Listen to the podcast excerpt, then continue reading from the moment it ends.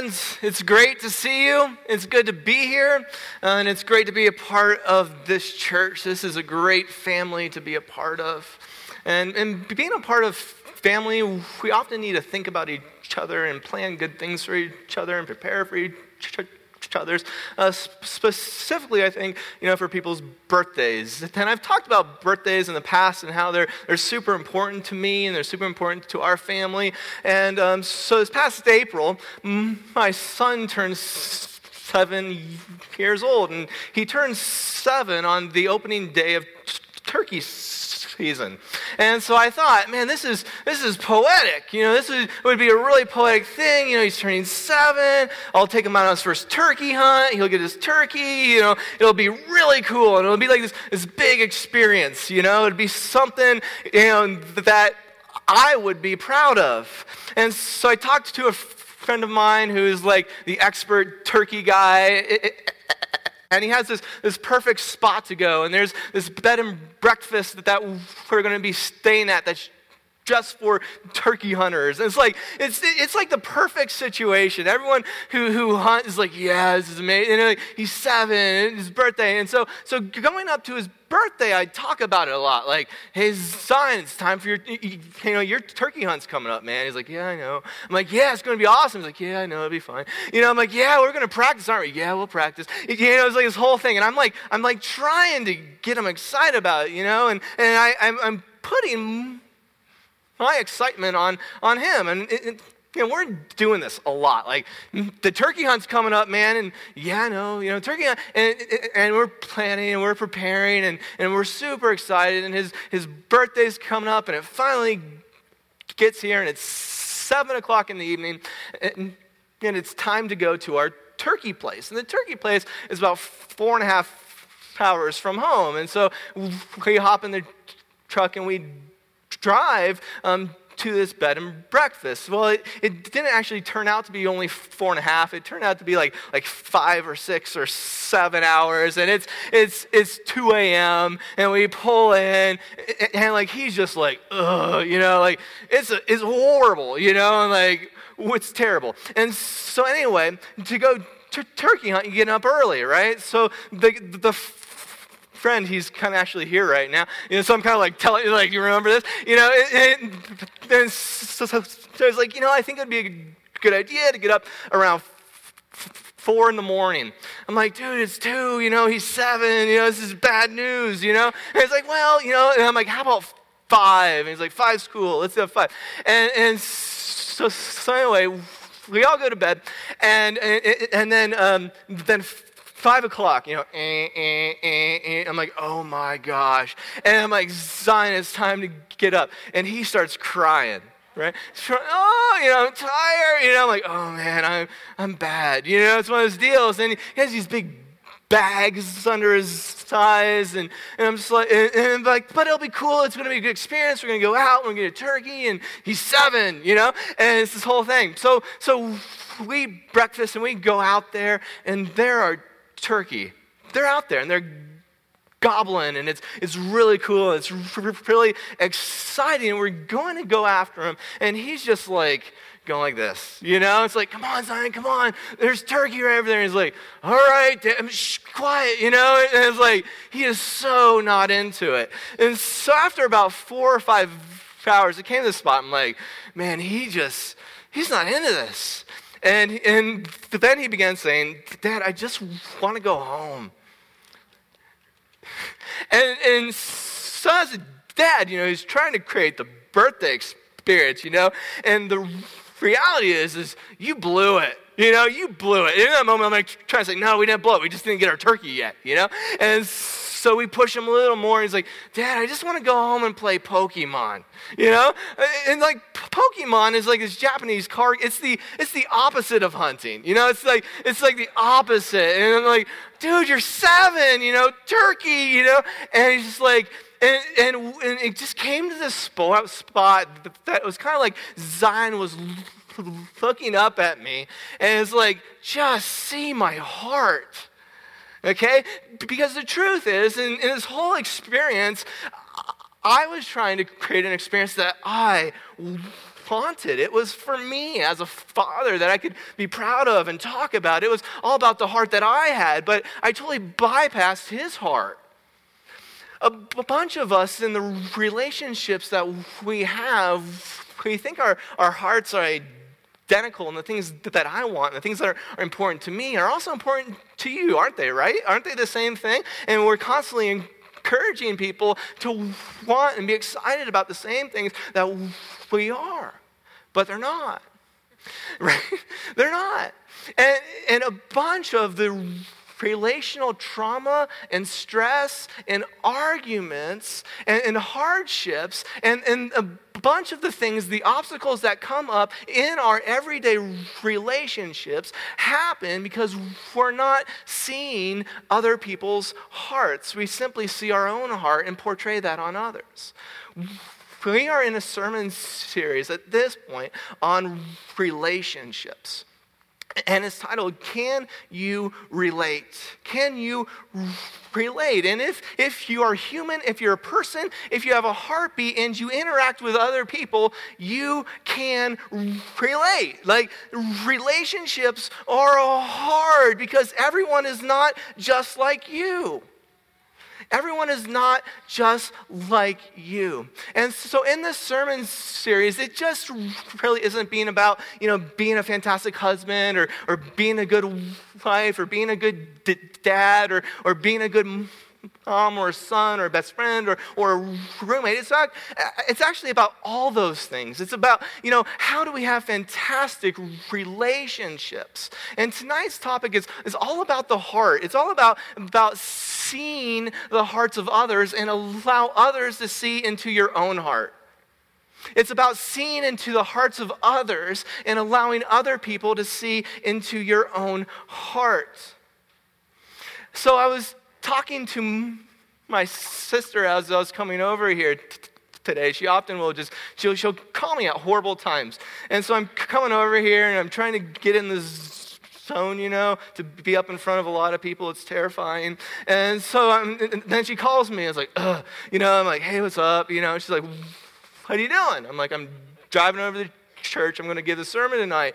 And she says, hey, do I ever p- pop up kind of in your, your sermons? And I said, No, you don't. You haven't, ever, actually. And it, it got me thinking. And then she asked me, Why not? And I was totally honest. And I was like, Because you and I don't have any good stories. and then, you know, I'm honest. And then she goes, Well, why not?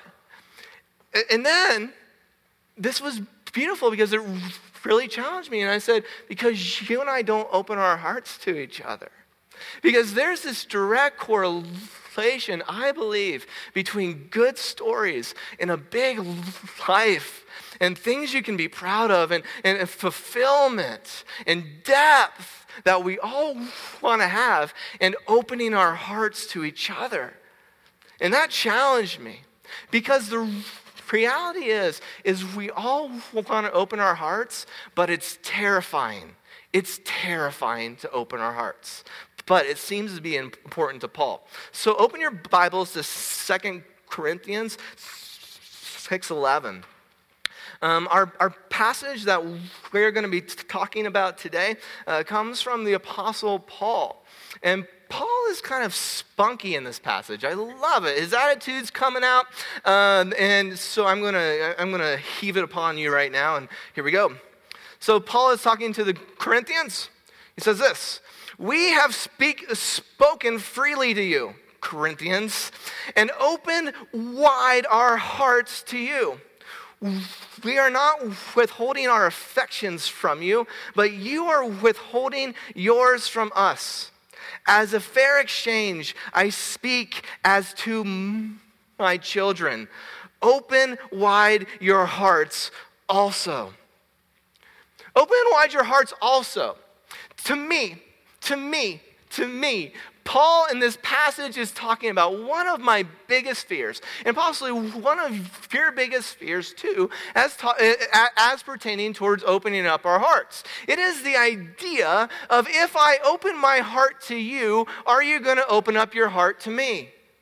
You know, if, if, if I'm vulnerable to you, if I share with you, if I'm, if I'm honest to you, what are you going to do with that? And are you going to reciprocate? Because if you don't, it's just awkward. You know, it's just really awkward if you're the guy, you know, who's like, blah, and then the other person's like, ah, okay. And that's what's happening here. Like, like Paul is saying, man, we have been so honest and open and pouring out and, and, and giving you the goods, but you have not reciprocated. Why not? And there's, there, there's pain here. There's, there's pain in the tone of this passage. I'm talking as plainly and clearly as I can. I'm not beating around the bush. I've, I've poured my heart out to you. Why aren't you doing the same to me? This, I think, is one of our biggest fears. Because whenever we talk about heart or the things of the heart, it just, it isn't just, I'm going to be honest. You know, I'm just going to be honest about how I feel about things. The heart is this, this thing, especially in Hebraic theology. It isn't here, it's more of here and here. It's um, Hebrew people see the, the heart as being something very cognitive, but also very feeling. It's, it's the heart center of your feelings. It's, it's the things you know and you understand, and it's the things you believe and you love, and it's the things you're proud of and the things you're embarrassed of. It's, it's the very thing that causes you to be you is your heart. So when you talk about heart, it's, it's the essence of what you are. It's the essence of what you are. And the essence of what you are and the essence of what I am, it seems to be what we are all dying to talk about, but pretend it's not. You know, I don't want to talk about those things with anybody, but I really, really want to. You know, it's the, the, the fact that a b- b- bunch of us have, have, have super shallow relationships, but crave deep ones the first time I saw the film Avatar, I cried. I cried a lot during Avatar for some reason. I don't know why. It's not that, that type of a crying film. Um, but there was this part that, that really like clenched my heart. It was, you know, in the simple vocabulary of the, you have these, these two characters saying, if you haven't seen Avatar, I'm sorry, I don't have time to talk about it. There are these, these two characters, you know, that they come to this spot that they say, I see you. And, and the term I see you, it was all encompassing this I see into your heart and I love you. I see into your heart, I see the good and the bad and the challenging and what you're proud of and what you're not proud of. I see all this stuff. I see you and I love you. And, and that part, I'm just like, oh my gosh. And like, I'm like sobbing. And like, and then like, I was like, I want that so bad. And I was sitting by my wife, you know, and it was like, oh, you know, like, we got to work on this. Because the truth is, is that it is so hard to open up to people you're close to, or to open your heart to people you're close to, because it just feels weird. And the idea of being seen, and I see you, and I see all of you, and I accept that, and I want to explore that and be in that. Do you see me? And do I see you? And do we take the time to want to get into there? And this is the catalyst to beautiful, good relationships, is the reality that we are able to be seen and we're able to see into others. This is what we all crave in our relationships, is to be seen. That's what the blind man wanted. This past week, Pastor Allen told the story of the blind man and how he, he called out to Jesus, you know, Son of God, have mercy on me.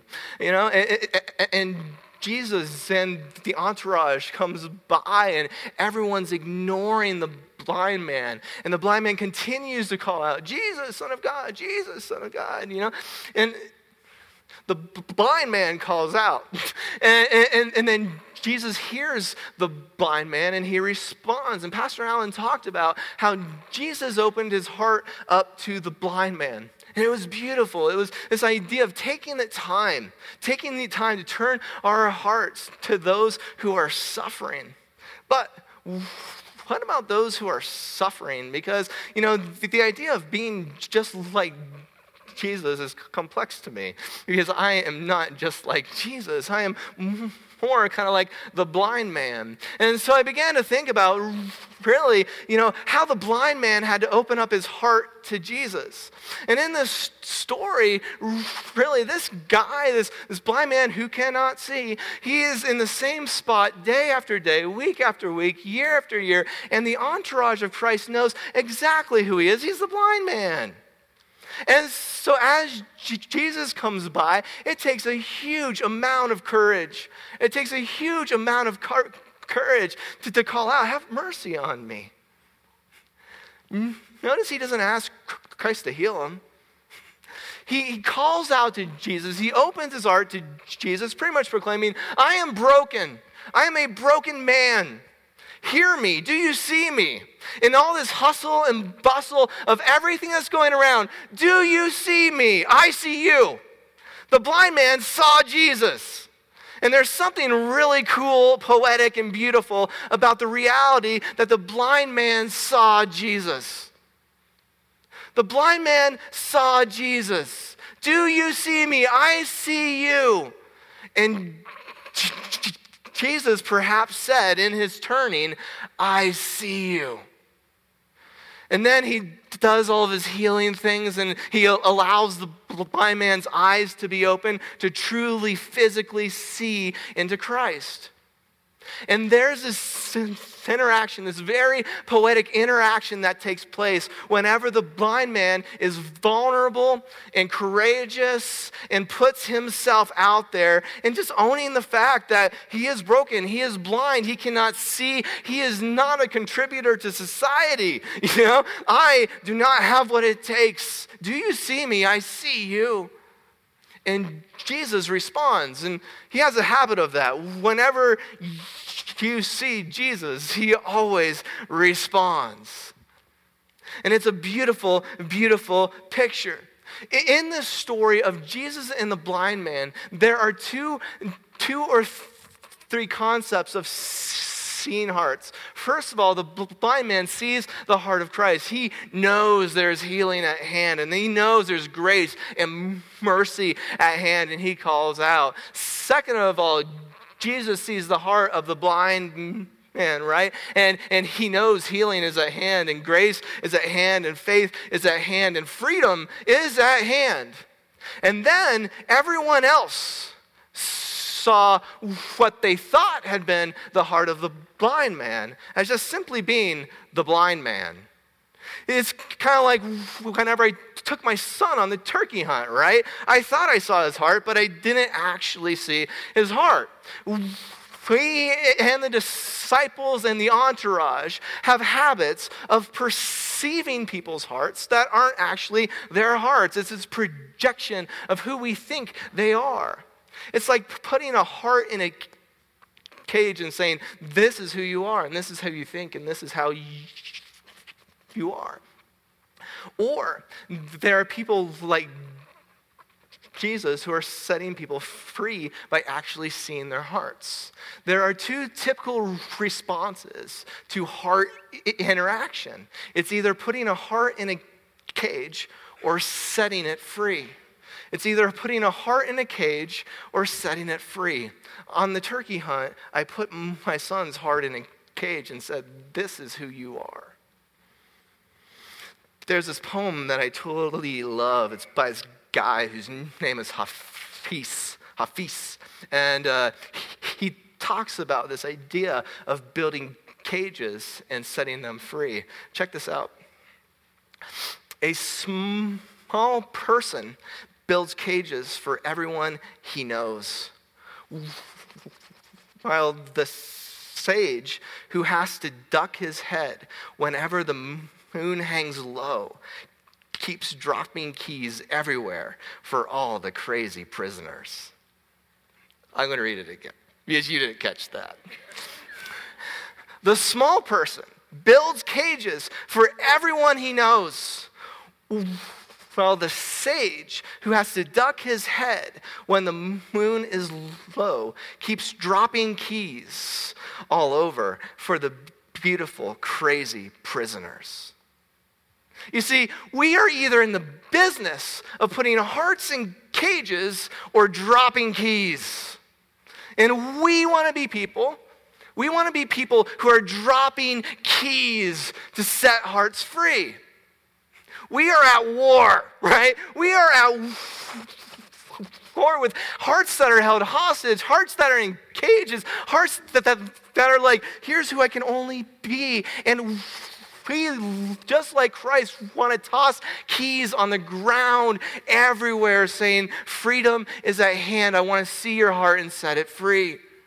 And this is exactly what Christ did to the blind man. You see, everyone around him thought they knew him. They thought they knew his story, thought they knew the things he can contribute, the things that he was possible of, thought they had heard his begging long enough. And they put his heart in a cage and said, It's time to move on. But Jesus took a key and set his heart free. And he's, he does that. And that's what he does best. And the question is for us, and the question is for his church, is what do you do whenever Jesus drops you a key? What do you do with the keys that Christ has given your own heart? What do you do with the keys that Christ has given you? Because a bunch of us just put it in our pocket. A bunch of us just put the keys to an open heart, a free heart, a big experience of fulfilling life. We, we take it and we put it back in our pocket because we are afraid of a heart set free because people could hurt that thing. What do we do with the keys that Jesus drops? A bunch of us, I believe, things that an only, only a heart that is fantastic, a heart that is put together, a heart that beats super well, and a heart that understands who it is, is the only thing that, that can bring value to anyone.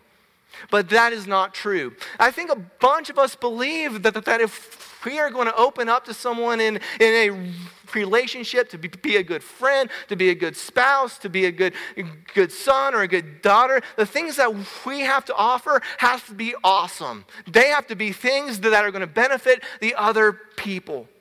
In fact, in the gospel idea and the idea of the kingdom, the opposite is true.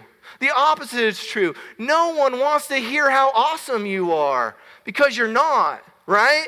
No one wants to hear about how awesome you are. People are open to hearing your heart of brokenness. And, and the truth is, is whenever you're broken, that means you have a lot to offer. I have found that whenever I tell st- st- stories up here that are awesome, that are like some like phenomenal story, it actually separates people and I.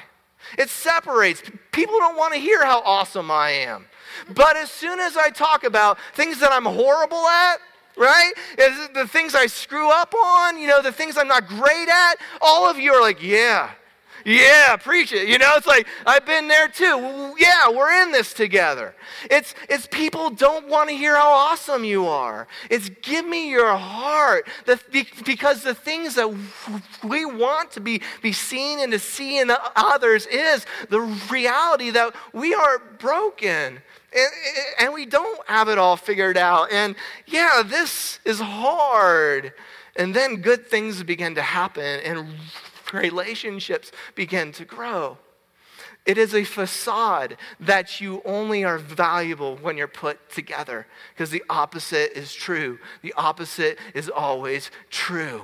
Give us your brokenness, give us your best stuff because that's where God does his best stuff.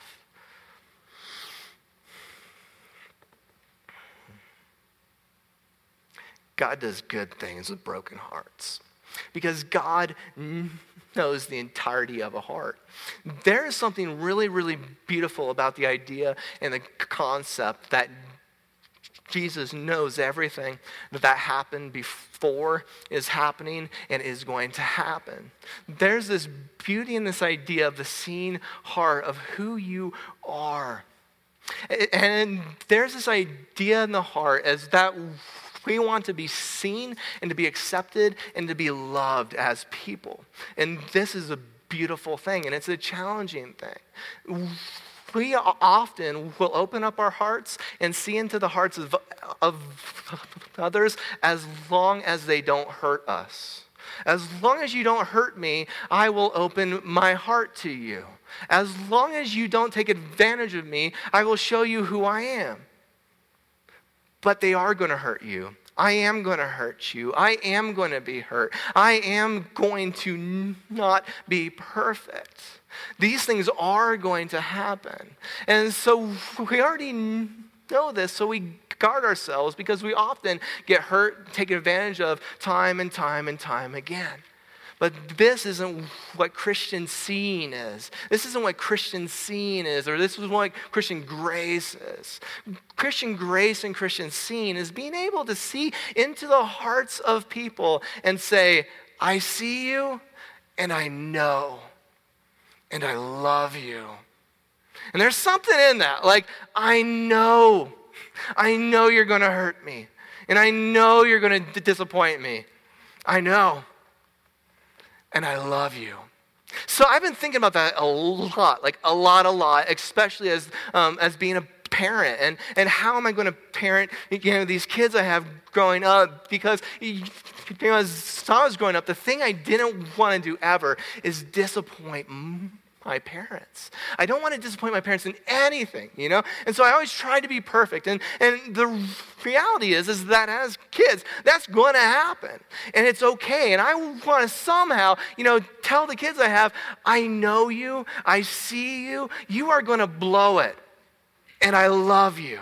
But how do I portray that in, in a bigger way so that whenever they blow it, it's a divine opportunity of like, God is here and this is holy ground. So I b- bought a whole bunch of these time capsules. I bought these time capsules off the internet. They're like this big.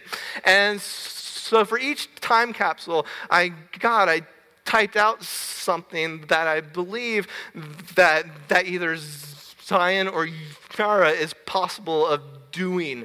Uh, you know, like how they could possibly blow it, like big time in their, in their teens or in their 20s or even their 30s. I even have a couple of them in their 40s. And so I, I typed them out. And I, I, I start out by saying, hey, I love you so much. And, and, here's who you are today. And here's the thing you're doing. And here's a picture of you, yada, yada, yada. But if you are opening this time capsule, you have really messed up. You have messed up um, by doing this, this, and this, and this, and this, and this, blah, blah, blah. And it's horrible. And your heart is broken. And I know it. And then, and th- then I say, I know exactly how you feel. Because here's something that I did that's very similar.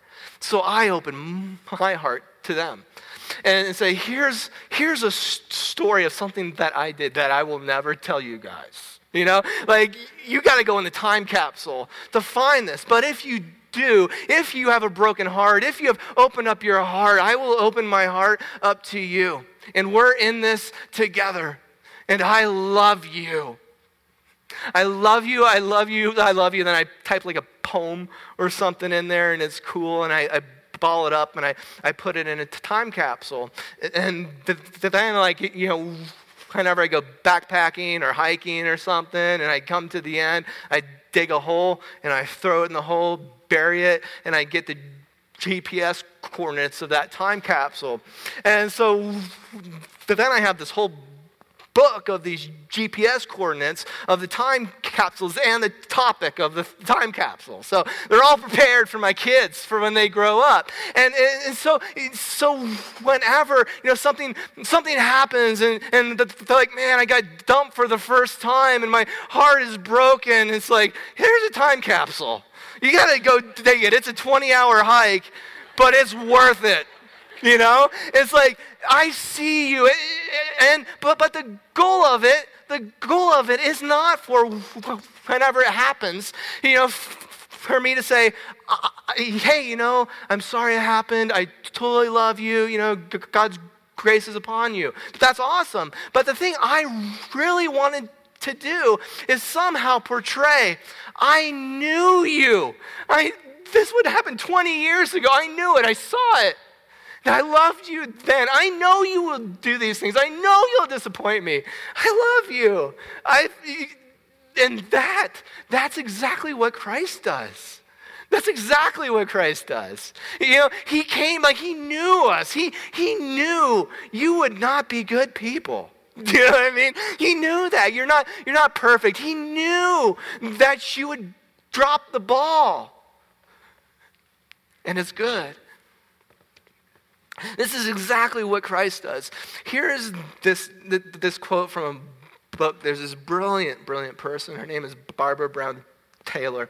And she writes this Whenever Jesus holds up the cup and offers what is in it as a fluid of forgiveness, he is not talking to, to people with a short list of minor sins.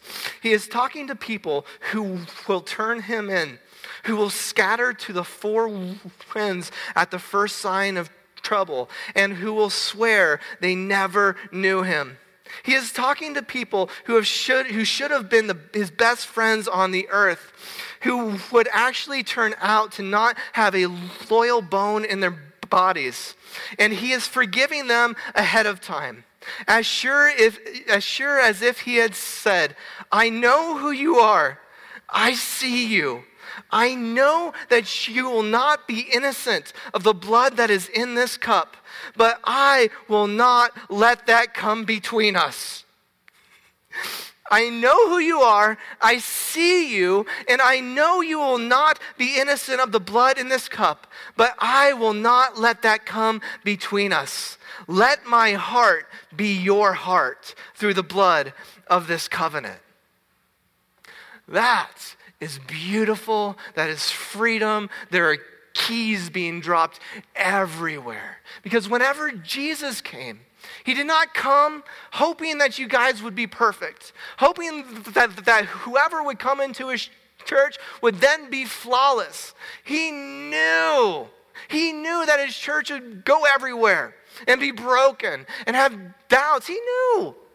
But he doesn't want that to come between us. He knew whenever he opened his heart and gave his heart that, that, that we would be awesome at dropping it.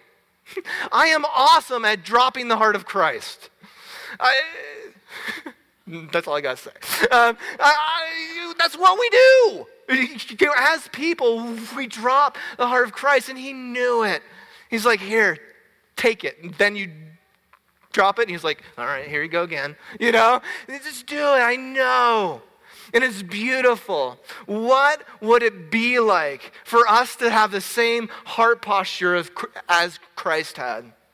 What would it be like to have the same heart posture of Christ and to not be afraid of the open door to the cage that our hearts have been in? What would it be like to open our hearts towards people and stop being afraid? What would it be like to have fantastic relationships with people?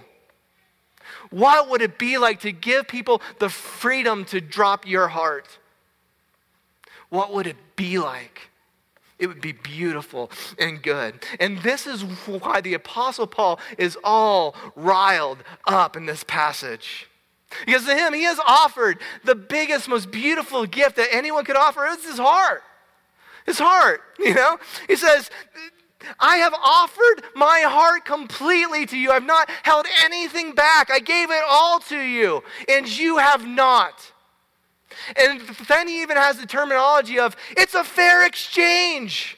It's a fair exchange. I open up to you, you open up to me. This is what the gospel and the church does. Christ gave his heart. Can I have yours? There even is there's this phrase in the middle east that whenever people say hello or goodbye it's the same term of the, the spiritual heart in me honors the spiritual heart in you. That this is the precursor to any conversation at all is our spiritual hearts are going to be engaged and the spiritual heart in me honors and bows down to the spiritual heart in you let my heart be your heart. That's what Christ says. There is a direct correlation between a big life and an open heart, and a small, tiny life and a closed heart. It's true there is a direct correlation between a big life, a fruitful life, and an open heart, and a small, tiny life and a closed heart.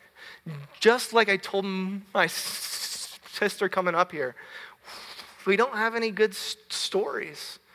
We don't have a big life together because we have never opened our hearts. There's a paraphrase of the Corinthians passage that I think is beautiful and talks about this. It's the same passage, but told a bit differently. Check this out. Dear Corinthians, I can't tell you how much I long for you to enter this wide open, spacious life. We did not fence you in. The smallness that you feel comes from within you. Your lives are not small, but you're living them in a small way. I'm speaking as plainly and as I, I'm speaking as plainly as I can and with great affection. Open up your hearts and live openly and expansively. There's this direct correlation between an open heart and a big life. But bunches of us feel fenced in, caged in, and there are keys that have been dropped all around us. So the turkey hunt came to an end pretty early. We came like really early. It was like we were out there for four hours and we came to this spot like, man, this is not hacking it.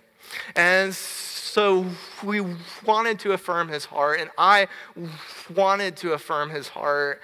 And so we went home and uh, we bought Pokemon cards. And um, there's a comic book st- st- store here in town that has Pokemon tournaments on Thursday nights. And so Zion and I began going to these Pokemon tournaments. And the first time I go, I'm have, you ever been in a spot that you're like, I really don't belong here? It was like, I really don't belong here. And I was feeling, I was scared and I was nervous and I, I stuck out like a sore thumb, but, but, but I'm here for my boy. Do you know what I mean? I'm here for my boy. And so we're in this comic book store. There's this Pokemon convention tournament thing going on. And, and I told the head guy there, I'm like, I don't know anything about Pokemon. I'm terrified to be here. I do not fit in. I'm afraid. And I said all these things. Because this is all I got. Like, here's my heart. Here's why I'm here. I'm not here to pick on you, you know? And, and it's like, I'm afraid to be here. And he got this big smile and he said, I'm going to teach you everything. And so, so over some time. We, we're going every Thursday night. And this guy was just like so pumped to teach me everything Pokemon. And I'm like, all right, man, you know, it's cool. And I'm like, I'm trying to affirm his heart, you know, and, and the whole time, my son is all about this, you know? And he's just like, yeah, Pokemon. And so over the summer, we're at this Pokemon tournament. And, uh, I've gotten pretty good, um, just to be honest. And, uh, and there came this point that the guy in charge had to go. He got this phone call, and he's like, hey, I got to go. He looks around the room and he says, hey, KJ, you're in charge of the tournament. You know this stuff as much as I do. And in the context, I was really proud I was like, he picked me. Like, he called on me, like the Pokemon guy, you know, picked me to be in charge of his tournament. And, and he smiled, like, he saw my heart. And then I turned to Zion, and he was beaming. He was beaming. And that was what I was trying to do. And that was the smile I was trying to go for. And that was the birthday thing that I really wanted to have during that turkey hunt. But it happened at the nerd store. and at that point, that place, that comic book store became holy ground and it's beautiful and good, and keys were dropped. And that's my prayer for you.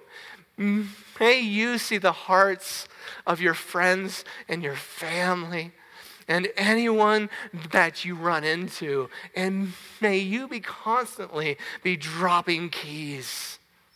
Please pray with me. Oh God, we, we praise you and we thank you that you are a God of freedom and that you are a God who looks into our soul and says, I see you. God, we thank you that you are in the business of dropping keys. Help us to be brave to use them. God, give us courage. God, put our broken hearts back together. God, help us forgive those who have hurt our hearts and caused us fear from exposing it to others. God, breathe into us, hold our hearts gently. Show us your love. Show us your wide open, spacious dream for us. God, pour yourself out upon us because that's what you do. And during this time, there are people that, that are happy to pray f- for you over. Uh, technically, they're not there yet, but I will go there. Um, there's people over here and over here. I'll be two places at once, and it'll be cool. Um, there, are, there are people beside you who are happy to pray for you because this is the church. And during this time, ask God to speak to you, to be close to you, and to, to open the possible cages that your heart has been in, and to forgive you for putting others' hearts into cages. God, may we be people who have keys for everyone. Pour yourself out here.